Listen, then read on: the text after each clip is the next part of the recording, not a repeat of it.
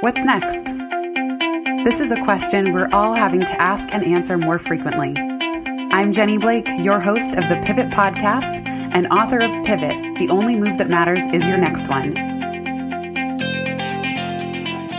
For show notes from this episode, visit pivotmethod.com slash podcast. If change is the only constant, then let's get better at it. Here we go.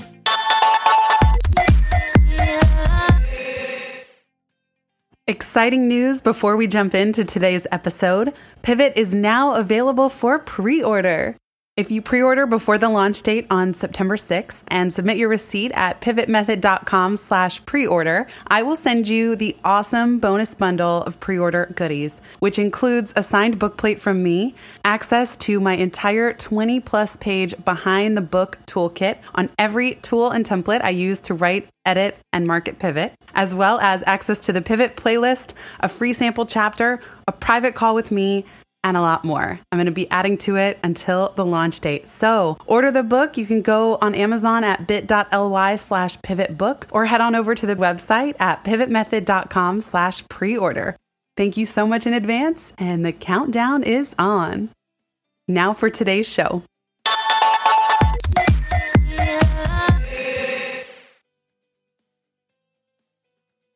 Hello, everybody. Welcome back to the Pivot Podcast. I'm really excited to have one of my earliest blogosphere friends here on the show today, Srini Rao. He is the host of the Unmistakable Creative Podcast and founder of Unmistakable Media. Since starting the show as a podcast for bloggers at the beginning of 2010, Srini has interviewed over 600 people from all walks of life, including entrepreneurs, authors, artists, performance psychologists, and even bank robbers among many other fascinating people. Srini's latest book, which is the topic of today's show, is Unmistakable Why Only is Better Than Best, and it hits stands this week. When he's not using the internet to make things, he's out chasing waves and an avid surfer. Srini, welcome to the show. Thanks. I, I, hope I can live up to that introduction. of course. It's so wild to think that you first interviewed me for you were doing video stuff at the time. I think it was 2009, maybe 2010. Yeah. And it's amazing to see how interviewing has been such a common thread throughout everything you've done these last seven or eight years. Mm-hmm. Yeah, I mean, it's like you said. I mean, we started in 2009, um, really as the podcast for bloggers, where uh, it, you know, more than anything, it was an accident, a very accidental sort of start. It wasn't like I had this plan when I set out, you know, because I started out with a blog like most people, and the byproduct of that blog was this weekly interview series called Interviews with Up and Coming Bloggers. And I'm pretty sure you were probably in the first hundred interviews that I ever did, um, because I know I've known you for a very, very long time, and you know, it it really, you know, I was in this course and one of the lessons was to, you know, uh, you know, every week there was a lesson and each lesson was the kind of thing you could do in one week very easily. And I, you know, since I didn't have a job and I, you know, just graduated from business school, I was like, okay, well, you know, let me dedicate myself to this thing. How hard can it be? I have all this time. And so one of the lessons was interview somebody as a way to get traffic to your blog. And so I did one interview and then that led to a second one and the third one and so on until here we are, you know, six year, no, maybe seven years later, 600 interviews and unmistakable creative is, is you know, far, like it's it, needless to say, the ship sailed off course. what have you learned doing 600 interviews, either about people or about podcasting? Okay. So I, I, think personally, I think what I've learned about podcasting is far less interesting than what I've learned about people because I mean, what I've learned about podcasting, you can go and read, um, and every, you know, marketer's guide to podcasting or whatever, you know, podcasting for dummies. I mean, what I've learned about people, God, I mean, it, it's, it has been, you know, it's so funny because in some ways, you know, like the original blog was called the School of Life. And I guess you could say, you know, creating unmistakable creative gave me my own school of life in a lot of ways. Uh, I mean, you know, the thing is that you you you see so many different ways in which people somehow arrive at where they're at. You know, like I, have always said, straight and narrow paths are not what usually lead to interesting destinations. And I mean, no matter who it is, from you know, like you said, a bank robber to a drug dealer to a performance psychologist to uh, an entrepreneur to a venture capitalist. I mean, every one of them has had an appearance on the show. And when you look back at how they've arrived where they're at, the path is almost never linear. It's not this sort of plotted out trajectory and life plan. Um, you know, everybody's life somehow doesn't go according to plan. Uh, and I, I, remember, I think I, I, one of the very first posts you ever commented on that I, I, wrote at the School of Life was this piece titled "When Life Doesn't Go According to Plan," which I, have no idea if you can even find yes. it anymore. Oh um, but it, you know it doesn't and so it, what I, I, think one of the big things i've learned uh, i mean like i said i mean to, to, comprise you know lessons i've learned about people in psychology you know from 600 interviews would take an entire book um, bigger than the one that i wrote uh, but you know the the thing is when our lives don't go according to plan uh, we can fight and we can resist whatever has happened, or we can see that as opportunity. You know, I, I mean, if I look back at my life, and, and, this is fresh on my mind because I was writing about this mor- in the morning, from something bad, there has always been something good. And of course, it doesn't seem like it at the time because, you know, when something bad happens, you're consumed by that thing that's bad. And it seems like the worst thing in the world because it's happening to you.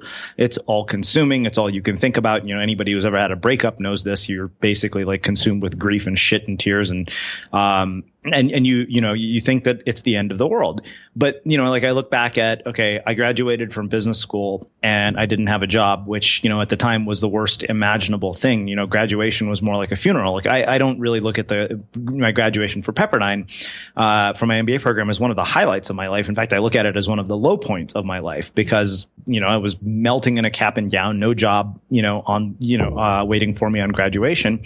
And you know my i remember i, very, I remember very distinctly my parents were like, "Hey, we'll go celebrate tomorrow." I'm like, "There's nothing to celebrate. This is my funeral." Um, mm. And but but the funny thing is, from that came two things that I could dedicate my life to, which were surfing and writing during that seven or eight month period. And both those things fundamentally altered the course of my life in a way that they never would have. I mean, you know, like how different would things have been right now if I'd had a job waiting up on graduation?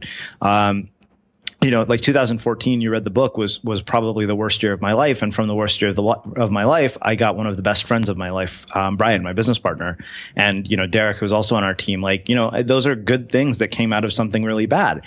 And then at the beginning of 2015, you know, to add insult to injury, right when you thought things couldn't get any more devastating, this thing that I had built with my own two hands, this this conference and event that had been wildly successful the year before, um, after already going through a horrible 2014, right at the beginning of 2015, we had to pull the plug because we we didn't sell enough tickets. You know, in that same week, my, my business partner got into a, a car accident in which he almost died. Um, it was, I mean, like he got really lucky because the, the person who hit him hit his back door. If it had been the front door, like, you know, just a thing. And I remember telling him, I said, Hey, by the way, I'm like, you should know at the beginning of 2010, I was having, you know, I, I got in a car accident in a week. Somebody stole my towel from the beach when I was surfing along with my car keys. And that ended up being one of the best years of my life. So, you know, I, I think maybe the, the, one of the bigger lessons is something good always seems to come from you know something that in the moment seems really bad. Uh, and then you know the other thing is that. Uh, everybody has their challenges, right? There's there's no way that you're going to go through this entire experience, especially when you attempt to do things of great significance. There's it's just inevitable that you're going to end up having situations that are challenging or push you to your limits. And so I think, you know, in a lot of ways, what I've learned about people is, is managing psychology through dark times. I mean, it's it's something that I've found as a common thread. It seems like every single person that I interview has this sort of crucible, but that thing becomes a very defining moment in their life. Um, and then, you know, probably the big one, you know, in which, you know, we'll wrap this sort of monologue with this. And it's something that a mentor told me. And I, I, try to remember this almost to the point where I, you know, think I should probably go get it tattooed on one of my arms is he says, you know, your temporary circumstances don't have to become your permanent identity. And in so many cases, they do for so many people. Mm. So I love how you say in the book, that our scars become shells that later protect us in some way if we let them, if we're open to that darkness, like you said. Mm-hmm.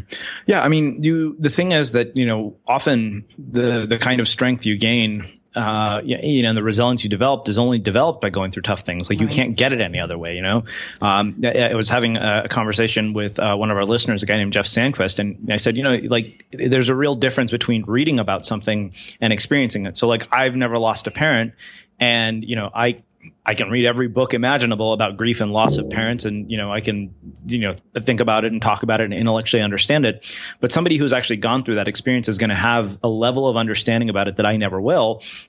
And the only way they can gain that kind of strength is by by experience one of the things that completely jumped off the page is your definition of unmistakable. So yeah. I would love for you to share what your definition of unmistakable art is Sure. And then the second part is I'm curious how these uh, darkness, you know, it's always darkest before the dawn, these blessings in disguise. How do you think that relates to creating unmistakable art? Two part question for you. Yeah, so two part question. So let, us let's, let's talk about how do I define unmistakable art. So I, I, think for the purposes of answering that question, we need to define both art and unmistakable, right? Because typically, I think when we think of art, like the you know Seth Godin always says, art is not necessarily the industrial act of putting paint on a canvas, right? Because what you do as a writer, what you do as a podcaster, what you do as a coach is art. What I do as a storyteller, as a podcaster, as a producer of animated shorts, you name it, that's art when Nancy Duarte designs a slide pre- slide presentation, it's art because it's beautiful. I mean, if you've ever seen something she's done, she's taken something as mind numbing and mundane seeming as PowerPoint, True, and like she's my Achilles heel. yeah, and she's she's turned it into a work of art. Like, I mean, how many people can say that? By the way, Al Gore came to us to have a presentation design that drove significant amounts of environmental change and was the basis for the film An Inconvenient Truth. I mean, not many people can point to a PowerPoint presentation that they designed that's the seed for a film that is oh. done by a former vice president. That's you, you know so that that's art. In terms of unmistakable i mean the way i define unmistakable is that it's something so distinctive that nobody could have done but you and it's immediately recognized as something that only you could have done or something that you did. And, and the example i think that comes up over and over again for me in many conversations is my friend mars dorian because if you you know or anybody listening to this knows um, mars dorian like you can take one look at something he's done and you're like the only person who could have done that is mars um, oh, he's so, such a perfect example It is. So I mean, it, you Mars's stuff rolls through your Facebook feed, and you're like, "Yeah, Mars did that." I can take, you know, he wouldn't even have put a signature on it. I know that. Like, I can take one look at any book cover that Mars has done, and so really, I mean, the, the funny thing is, the sort of core idea of unmistakable came from him uh, and a conversation that I had with him. So it was, you know, very fitting that he ended up doing all the chapter illustrations in the book. Um, so yeah, I mean, and, and, you know, the the other place that this came from, I think, was you know, you asked what did I learn from hundreds of interviews. Like, you know, I, I started to notice certain patterns when I um, was looking, especially at people who were starting things, um, and, and, you know, kind of comparing them to the people who had built presences or who had managed to get to a certain point of of success in reaching an audience, or you know, however you define success. Um, you know, we what happens is that you often see this thing that happens where uh, people who are starting something or building something, they will look to some sort of authority figure, and they buy into this very sort of debilitating narrative that if you do exactly as some authority figure says, you will get exactly the result that they have promised. And you know, if you notice, people like Seth Godin, whose work influences a lot of people, Seth Godin doesn't offer you any tactical advice. It's very rare you'll come away with a set from reading a Seth Godin book with 10 insights on, or 10 actionable insights on how to do X, Y, Z. What's funny is you'll come away with a hundred that you would have never come up with if he had given you the XYZ. And the thing is that in that process of constantly looking to an authority figure to validate everything that we do or following supposedly step by step by step this blueprint or plan that is in their course or in their coaching program, what we end up doing is we you know we play it safe. And so at best what you end up with is a pale imitation of, of one of your predecessors or somebody who is your mentor. And at worst something that gets completely ignored because in that process of following the instruction to the letter and saying okay i'm going to do exactly as this authority figure or this course or this program tells me to do instinct and intuition and all the things that you would have never thought of on your own uh, or you would have thought of on your own get, get denied. So like, you know, you look at unmistakable creative, you land on our website, you know it, it doesn't follow any of the rules of so-called, you know, website best practices and, you know, our about page is a cartoon, which is probably not good for SEO and, and stuff like that.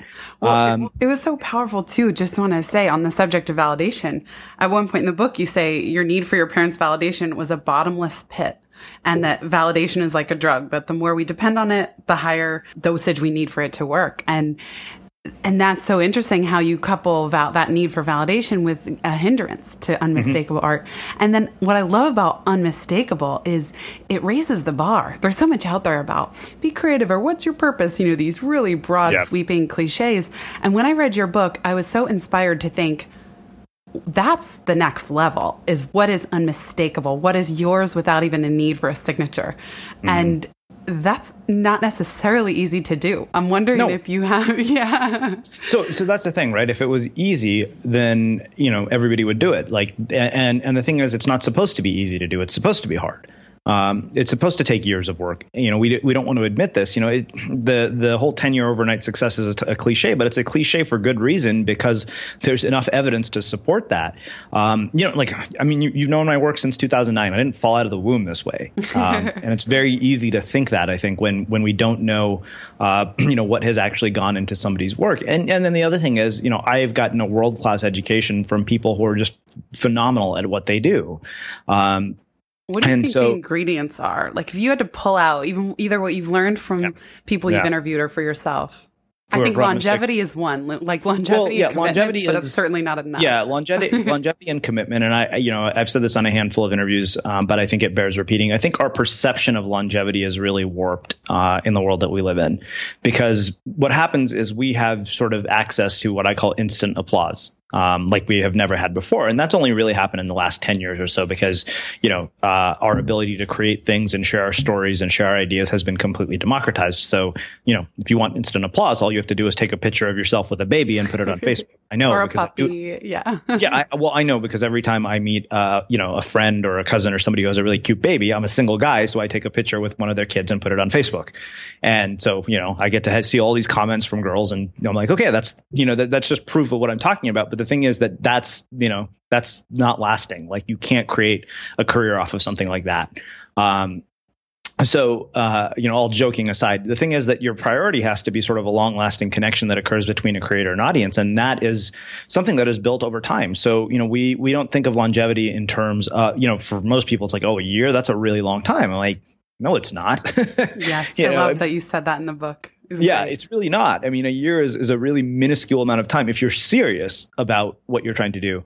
Um, so, so that you know, obviously, you know, time is one of those critical ingredients. Um, I think you know what you're exposed to is also a critical ingredient because I, I, think the the probably the big advantage I've had is the sheer volume of such intelligent, thoughtful, and you know creative and insanely interesting people that I have been exposed to. You know, like my sort of subset that I my, my sort of sample that I draw from is not just sort of bloggers and online marketers, but it's you know like you said, uh, you know, artists and bank robbers and you know people who've done amazing work that you know they've created social movements. They've written things that you know are really honestly meant to be turned into movies because you know I, I guess for me you know I, would never looked at okay you know will interviewing this person make the show grow or is this going to be some popular person? It's almost never the the wildly popular you know well-known people that become our most uh, you know liked interviews. It's the people that nobody has ever heard of and and that's one of the comments I'll often get is where do you find these people?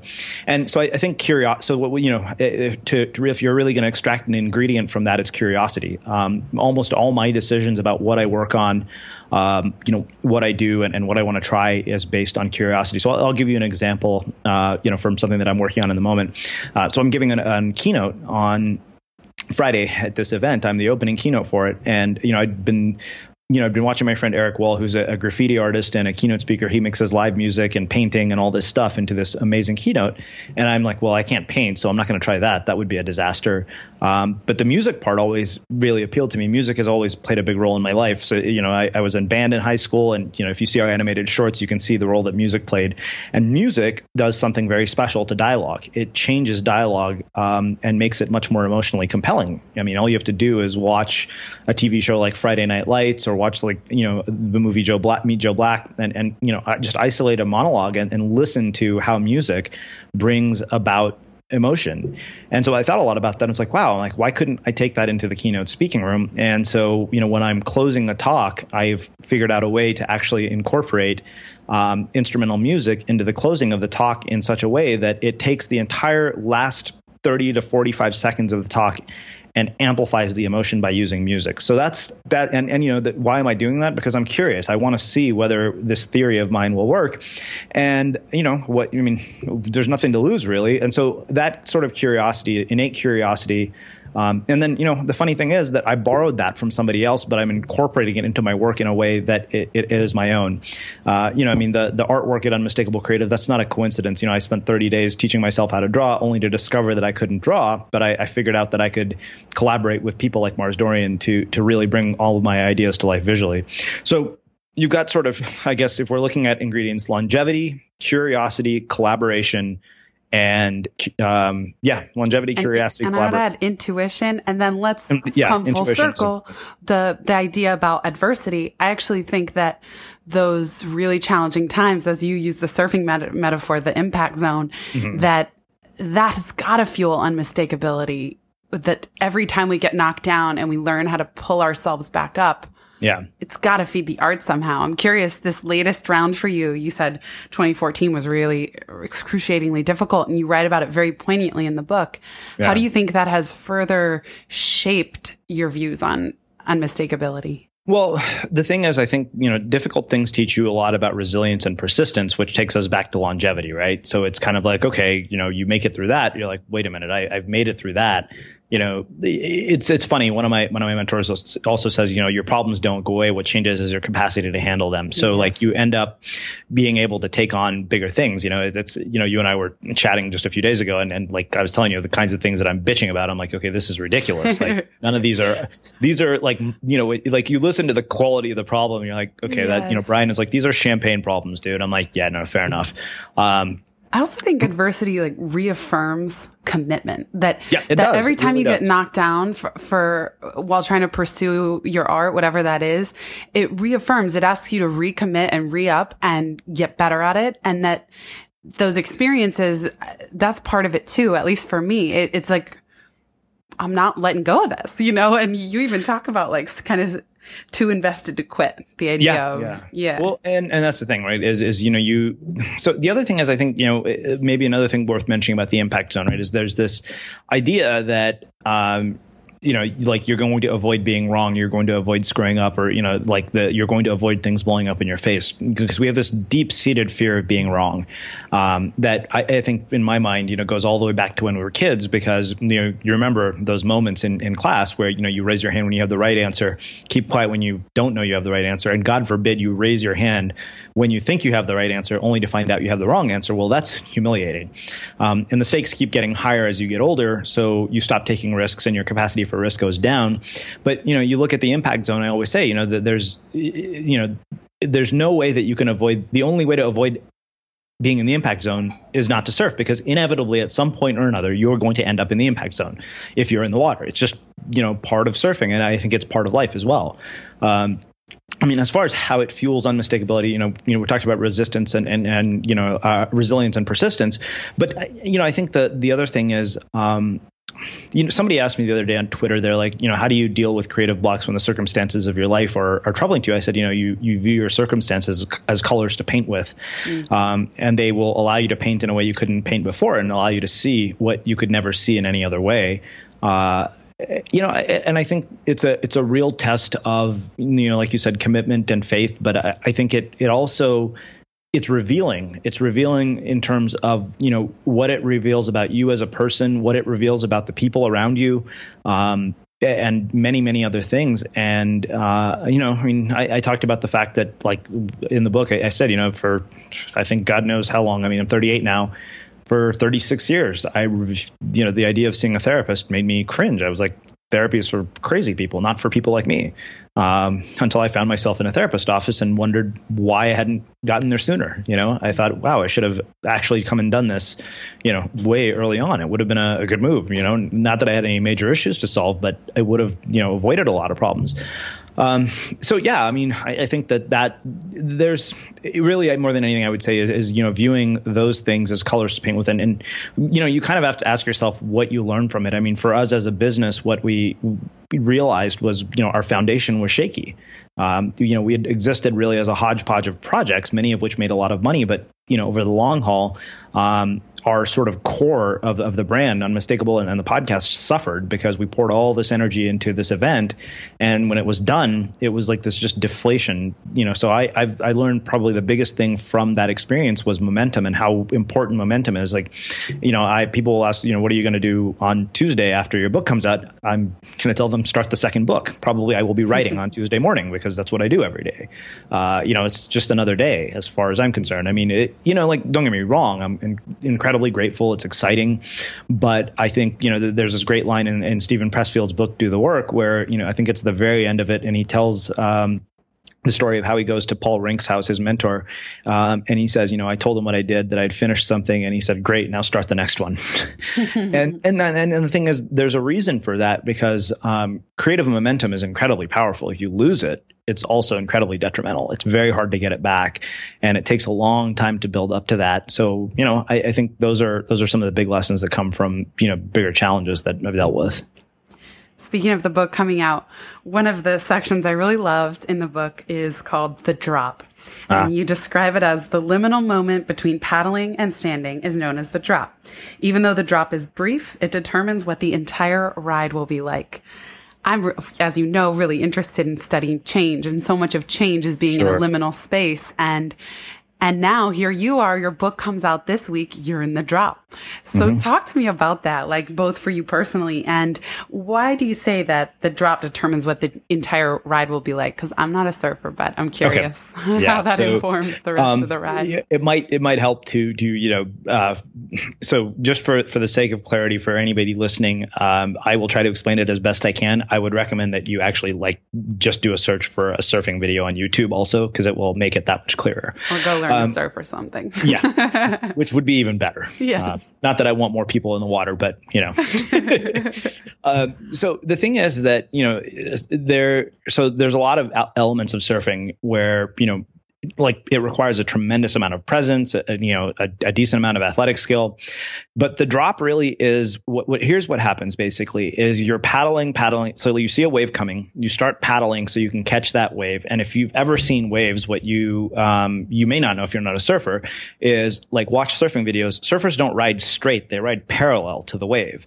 Uh, so you're actually parallel, you know, and the wave is parallel. So the drop is the moment between when you push yourself up on the board and when you're actually standing. And if you screw the drop up, or if you hesitate on the drop, or if you are choppy on the drop, like there's a couple of things happen. If you hesitate, it's actually worse than committing completely and falling because sometimes if you hesitate, you're going to get tossed anyways by the wave, and then you end up, you know, in situations that are, are hairy and messy. And, and because you, you hesitated, you have a chance, you know, that your board will hit you in the face and all sorts of stuff can go wrong.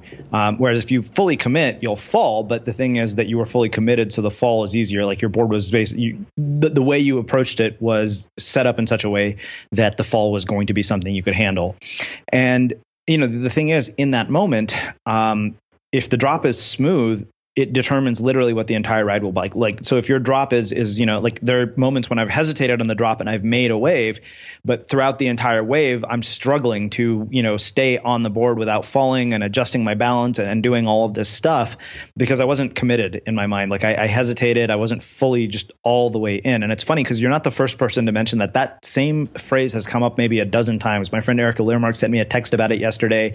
Every person in their life who is in a career transition or a change of some sort has mentioned mentioned this to me. And P.S. Erika Lyremark was a former stripper, now turned business coach, who you recently interviewed, and I've been following her work for years.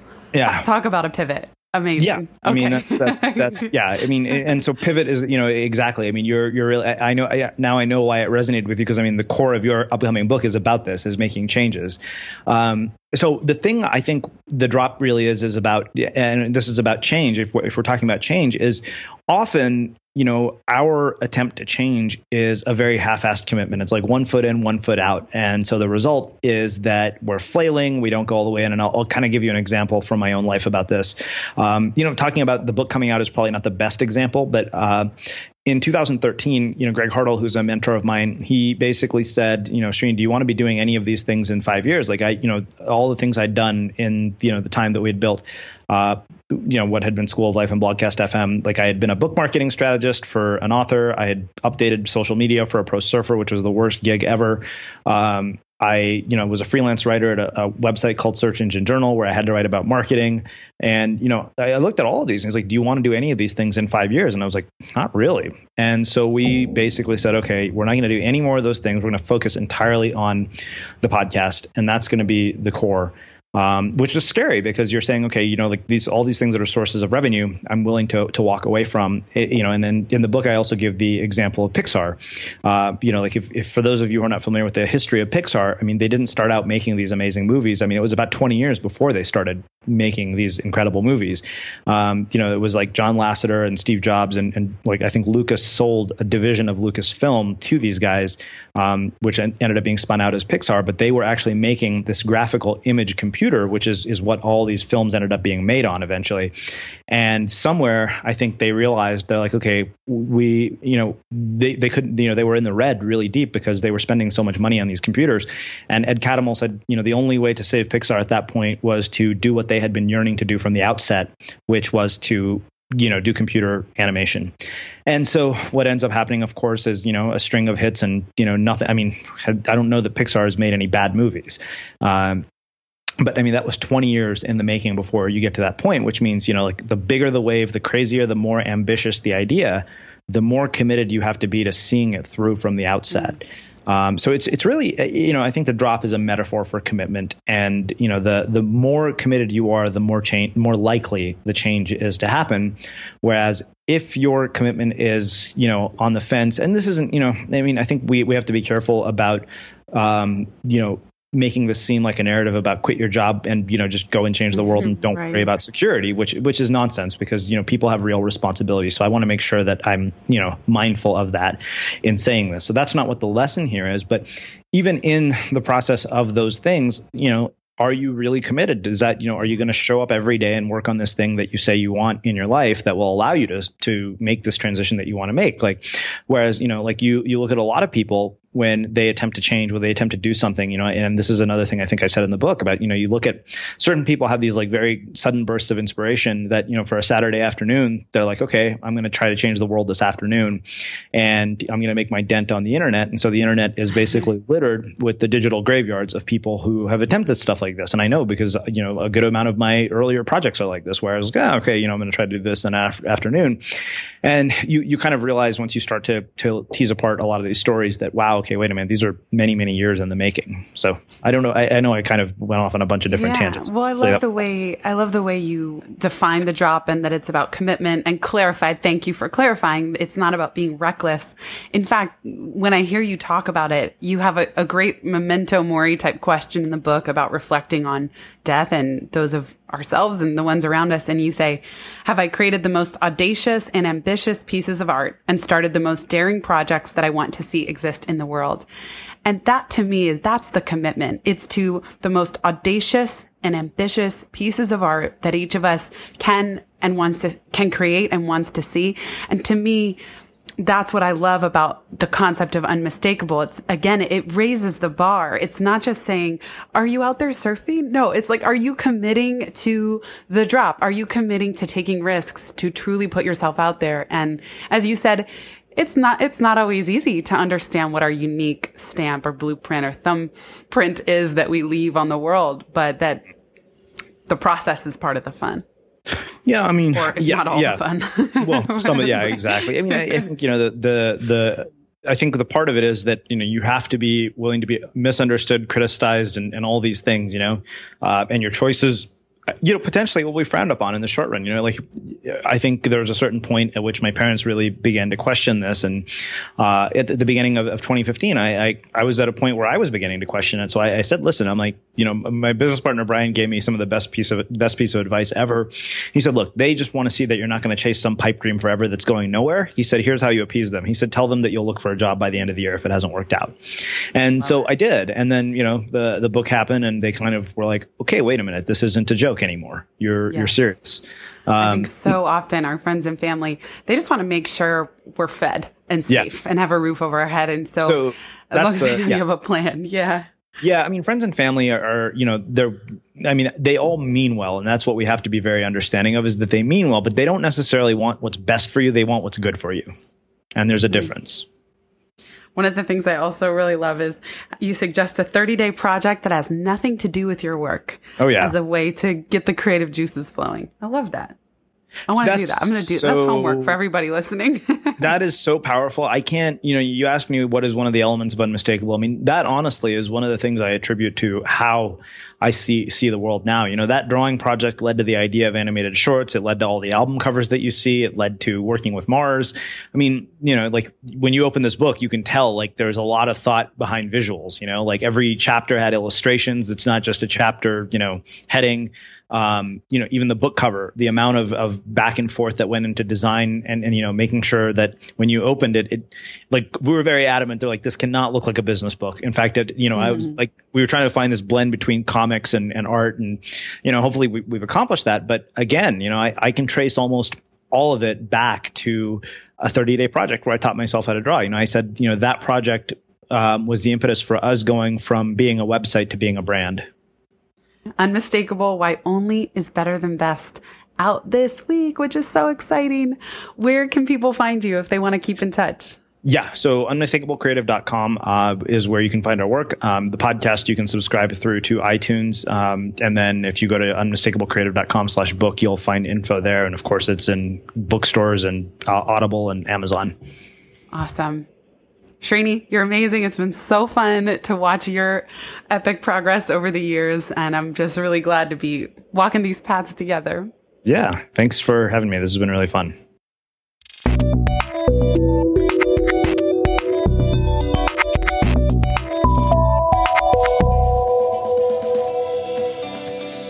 Thanks so much for listening to this episode of the Pivot Podcast.